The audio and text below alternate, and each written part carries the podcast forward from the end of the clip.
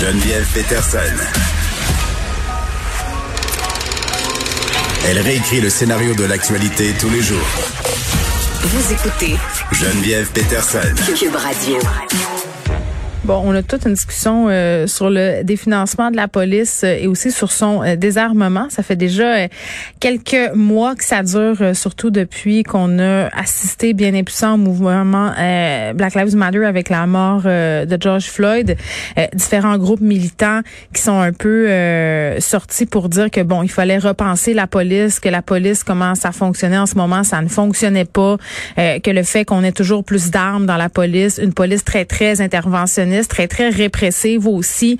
Euh, c'était peut-être pas la bonne façon de faire de la police euh, en deux mille vingt et un. Euh, il y a des gens qui trouvent que ça fait du sens. Il y en a d'autres qui trouvent euh, que c'est un peu trop se mettre des lunettes roses que de penser euh, penser avoir une police comme ça. Projet Montréal tenait son congrès et il a été question de désarmer une partie des policiers du S P V M. Et là, j'insiste vraiment pour le dire parce qu'on a pu entendre tantôt avec Benoît Dutruzac, la maire Esplande, euh, qui disait que, bon, ce serait dans un contexte communautaire, c'est-à-dire les policiers qui sont appelés à intervenir plus en prévention dans certains domaines, c'est-à-dire, je sais pas moi, elle disait les écoles, elle disait les lieux de culte. Euh, si ça vous intéresse, là, vous pouvez aller l'écouter, l'entrevue de Benoît avec la maire Esplande sur le site de Cube ou l'application. Mais toujours est-il que c'est dans l'air et que ça discute. Et comme à chaque fois qu'on discute de ça, ben ça fait pas l'unanimité. On est avec Alain Babineau qui est agent retraité de la G R C, consultant aussi en matière de profilage racial et sécurité publique. Monsieur Babineau, bonjour. Bonjour, comment allez-vous aujourd'hui? Ça va très bien, merci d'être là. Euh, bon, quand on parle de désarmer une partie de la police, même si c'est seulement une partie très spécifique de la police, là, la maire Esplante mmh. a beaucoup insisté pour mmh. dire qu'il n'était pas question de désarmer les policiers là, globalement du S P V M. Mmh. Euh, mmh. Ça suscite quand même certaines inquiétudes par rapport à la sécurité.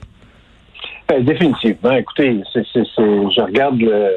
l'article euh, ce matin là, dans le journal euh, local et mm. qui dit « Projet Montréal prêt à désarmer une partie de la police ». Les gens les gens vont pas plus loin, ils regardent ça puis immédiatement, euh, là, c'est comment est-ce que ça va affecter la sécurité publique? Ben oui, c'est normal. Moi, je m'imagine une police euh, sans gonne, puis je me dis, mais mon Dieu, c'est parce qu'on s'entend qu'il y a des situations qui dégénèrent, euh, puis même quand tu es dans un contexte de prévention, quand tu fais du travail de police, ça se peut qu'à un moment donné, les choses, euh, euh, bon, dégénèrent un peu, ça escalade et tu as besoin, euh, dans ma tête, tu as besoin de ton arme de service, mais peut-être que je me trompe, peut-être que les policiers peuvent agir sans leur arme, puis qu'il y a d'autres façons de faire. Ben, je pense qu'il y a, il y a différentes approches ici, OK, pour de, ceux qui demandent justement le désarmement des policiers. Ils font ouais. souvent référence à qu'est-ce qui se passe en Europe, dans certains pays, mmh. et cetera. En Grande-Bretagne? Mais, en Grande-Bretagne, dans certains cas. Mais encore une fois, je pense qu'on on, on est en Amérique du Nord quand même, là. OK? Je, je sais que souvent, on, on va voir les, les influences européennes et tout ça, tout ça, mais on est en Amérique du Nord. Et puis, le contexte ici est totalement différent. Au niveau de la criminalité, c'est la okay. même chose. Euh, le contexte est différent. Alors, il faut, faut vraiment vivre dans notre réalité. Alors, oui, il existe même partout au pays, certaines certaines unités euh, de police, je l'ai mentionné, dans certaines euh, unités dans les écoles, par mm-hmm. exemple, ou des euh, bon, c'est sûr que c'est pas nécessaire d'avoir, puis ça devrait pas avoir un policier armé dans les écoles si le but du policier est justement être euh, être un, un modèle ou être une personne ressource mm. euh, pour pour les étudiants, et cetera. Mais encore une fois, je pense que c'est plutôt le titre de l'article là, qui fait sursauter bien les gens, puis dans un contexte mmh. électoral, ben c'est c'est. C'est de bonne aloi, vous trouvez. Euh, mais n'empêche que euh, on est dans cette idée que si des armes euh, sont possédées par les policiers, ben les policiers indubitablement euh, vont s'en servir si besoin. Donc ça augmente la violence et que ça augmente la violence euh, euh, surtout envers certaines communautés. Le vous, vous êtes un expert euh, sur le profilage racial, la sécurité. Vous pensez quoi par rapport à ça? Euh, premièrement, la, la notion que les policiers utilisent des armes à feu d'une façon déraisonnée partout au Canada ici, c'est, c'est, c'est, c'est, c'est vraiment pas la réalité. Okay? C'est les, quoi la réalité? c'est, c'est pas, c'est parce qu'on souvent on regarde qu'est-ce qui passe aux États-Unis, mm. puis et cetera. Puis c'est pas la, on n'a pas le même contexte ici au Canada au niveau de l'utilisation des armes à feu par les policiers. Moi, j'ai passé tout mon service, j'ai jamais dégonné mon arme à feu contre qui que ce soit. Puis c'est la majorité des gens, c'est pour la majorité des policiers, c'est la même chose. Il faut quand même garder les choses en perspective ici. Oui, euh, je pense que dans le contexte en Amérique du Nord, je pense qu'un policier, généralement parlant, les policiers devraient être armés. Donc, okay, encore une fois, est-ce qu'il pourrait y avoir certaines unités dans certains contextes qui seraient désarmées, comme je l'ai mentionné dans les écoles ou ces communautés de liaison avec euh, un groupe communautaire particulier, mmh. et cetera. Oui, je pense qu'on devrait peut-être regarder ça. Mais euh, lorsqu'on entend un mois passé au niveau des préoccupations des gens, au niveau du... Des, des crimes violents avec les armes à feu, et puis là, on met, en, on met de l'avant les armées des policiers. Je pense que ça passe mal au niveau de la population. Ben oui, puis en même temps, l'argument qu'on, qu'on nous amène bien souvent euh, dans ces cas-là, c'est l'argument euh, selon lequel il faut rebâtir la confiance euh, avec certaines euh, communautés, euh, la confiance envers la police. Là, d'ailleurs, quand il s'est passé euh, toute cette histoire euh, de l'affaire Camara, la mairesse Plante a dit que les citoyens de Montréal, tous les citoyens de Montréal euh, devraient être capables d'avoir confiance euh, en leurs policiers. Le fait de les désarmer, on, on amène ça comme une possible solution, mais vous, vous trouvez que ça, ça influencerait pas cet aspect-là de confiance. Ça se fait aussi, il y a des projets pilotes à Longueuil, là, je pense. Oui, oui, bon, c'est un bon projet que Longueuil a mis sur pied. Encore une fois, c'est au niveau communautaire. Puis il mmh. y a des, il y a des, il y a des choses. Euh, c'est pas comme les policiers vont patrouiller et puis bon, tu sais, sans armes, et cetera. Il y a un contexte à l'entour de ça. Je pense que c'est quelque chose qui qui est normal, puis que n'importe quel service policier serait apte à, à mettre sur pied. Mais en même temps, écoutez, moi, je, je, je travaille aussi avec des, des communautés, des groupes communautaires, des, ouais. des, des, des, des, des situations où, justement, des endroits qui sont plus criminalisés qu'ailleurs, où la communauté, souvent, est, est pratiquement mise ou tenue en, comme euh, voyons, un otage, tu sais, au niveau de la, de la violence criminelle. Puis je vais vous dire des études qui ont été faites aux États-Unis, puis même partout ailleurs au Canada, dans des dans certaines communautés où il y a un taux de criminalité plus élevé. C'est pas que les gens veulent avoir moins de police, mais ils veulent avoir une police respectueuse. C'est pas le, c'est, c'est, c'est pas ben, la répression, ouais.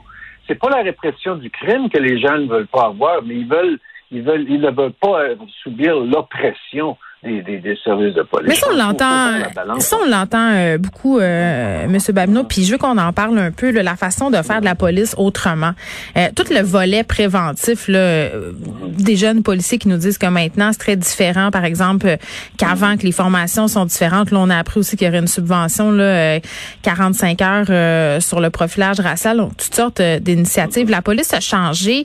Euh, des personnes qui restent pour le définancement de la police, là, qui disent c'est pas à la police de faire de la prévention. prévention. Euh, trouvez-vous que c'est le rôle de la police de jouer, si on veut, la carte du communautaire? Là, on fait porter beaucoup de chapeaux aux policiers. Mm-hmm. Fait que, il y a trois, moi, je dis toujours qu'il y a trois volets que la police ne devrait pas être impliquée. C'est au niveau de, des sans-abri. OK, ça, c'est un niveau communautaire. Au niveau des personnes en problème de, de consommation. OK, les problèmes qui ont des personnes de consommation. Euh, de consommation. Et puis, troisièmement, les personnes qui ont euh, des problèmes, euh, qui sont en crise ou qui ont des problèmes euh, mentaux. OK, ça, ça c'est, c'est pas une, c'est pas quelque chose où la police devrait être... Non, mais ils sont les premiers, ils sont les premiers à arriver, donc ils doivent intervenir. Ben oui. Bon, si on parle d'intervention, on ne parle pas de, de prévention. Ouais. On va demander prévention. Fait que prévention, fait que c'est, c'est ça. Il faut vraiment avoir mm. une balance entre avoir des organismes qui sont proprement étudiés financièrement et avec les ressources nécessaires mm. pour justement faire ce type de prévention-là en ayant accès aux besoins, je dis bien aux besoins, des services policiers pour Euh, une intervention où, tu sais, où la police a besoin d'intervenir. Mm. Mais, euh, mais ça, c'est trois, c'est trois aspects où euh, je pense que j'aurais jamais de, de débat contre les policiers. Ils seront jamais opposés à se retirer de cet aspect-là. Ouais, puis la devise de la police, c'est quand même protéger et servir. Puis d'en servir, et à mon voilà. sens, il y a la notion de prévention qui s'applique dans une certaine Absolument. mesure. Absolument. Prévention. C'est quoi? Il y a, il y a la prévention, mm. il y a la formation, il y a la protection. euh, puis euh, l'application des lois. Ça, c'est des, ça, c'est des, c'est des, je veux dire, ça, ça fait partie des principes de, de, du service de police. Ouais. Mais malheureusement, de nos jours, il y a beaucoup, beaucoup d'emphase qui, qui est mise sur, euh, sur l'aspect répressif.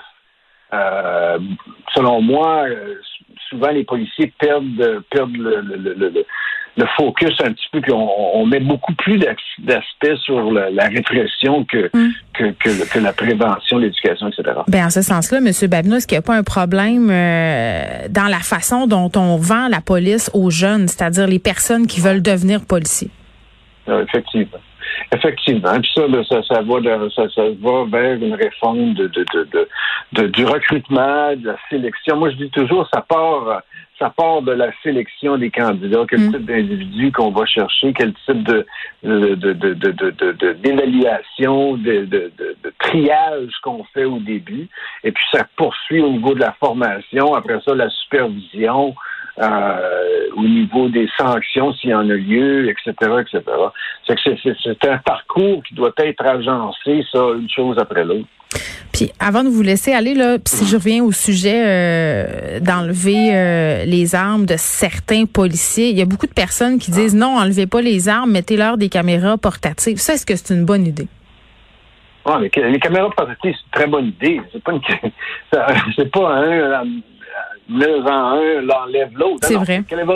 Les caméras portatives, c'est une très bonne idée euh, d'avoir ça pour, comme je dis, deux, deux, des deux côtés, de la façon où les policiers se protègent contre des fausses accusations qui existent. Hein, il y en a des fausses accusations euh, contre les policiers. Mm. Puis en même temps, ben ça protège les citoyens, ça, ça offre une transparence euh, des actions des policiers. Euh, ça fait que, on, on revoit souvent, ben, on en a vu un justement cette fin de semaine là, dans le parc. Euh, oui, intervention parc, musclée là.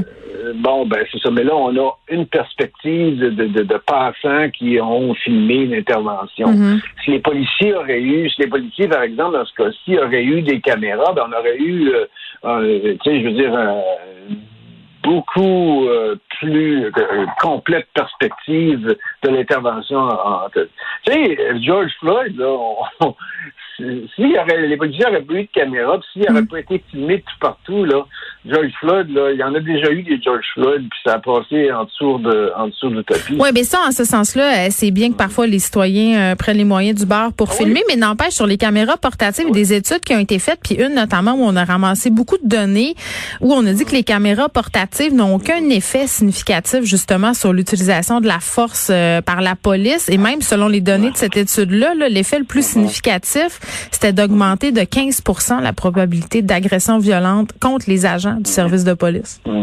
Ouais, ben, je pourrais sortir d'autres, euh, d'autres recherches qui, qui, qui vont... Qui Il y a toujours des études. Hein? Ouais. Il faut faire attention avec ouais. ces recherches-là. Mais au bout de la ligne, là, ouais. c'est la perception des gens. C'est Alors, toujours lorsqu'on là. Parle, lorsqu'on parle de la confiance des services de police euh, parmi la population, ben c'est ça qu'il faut augmenter.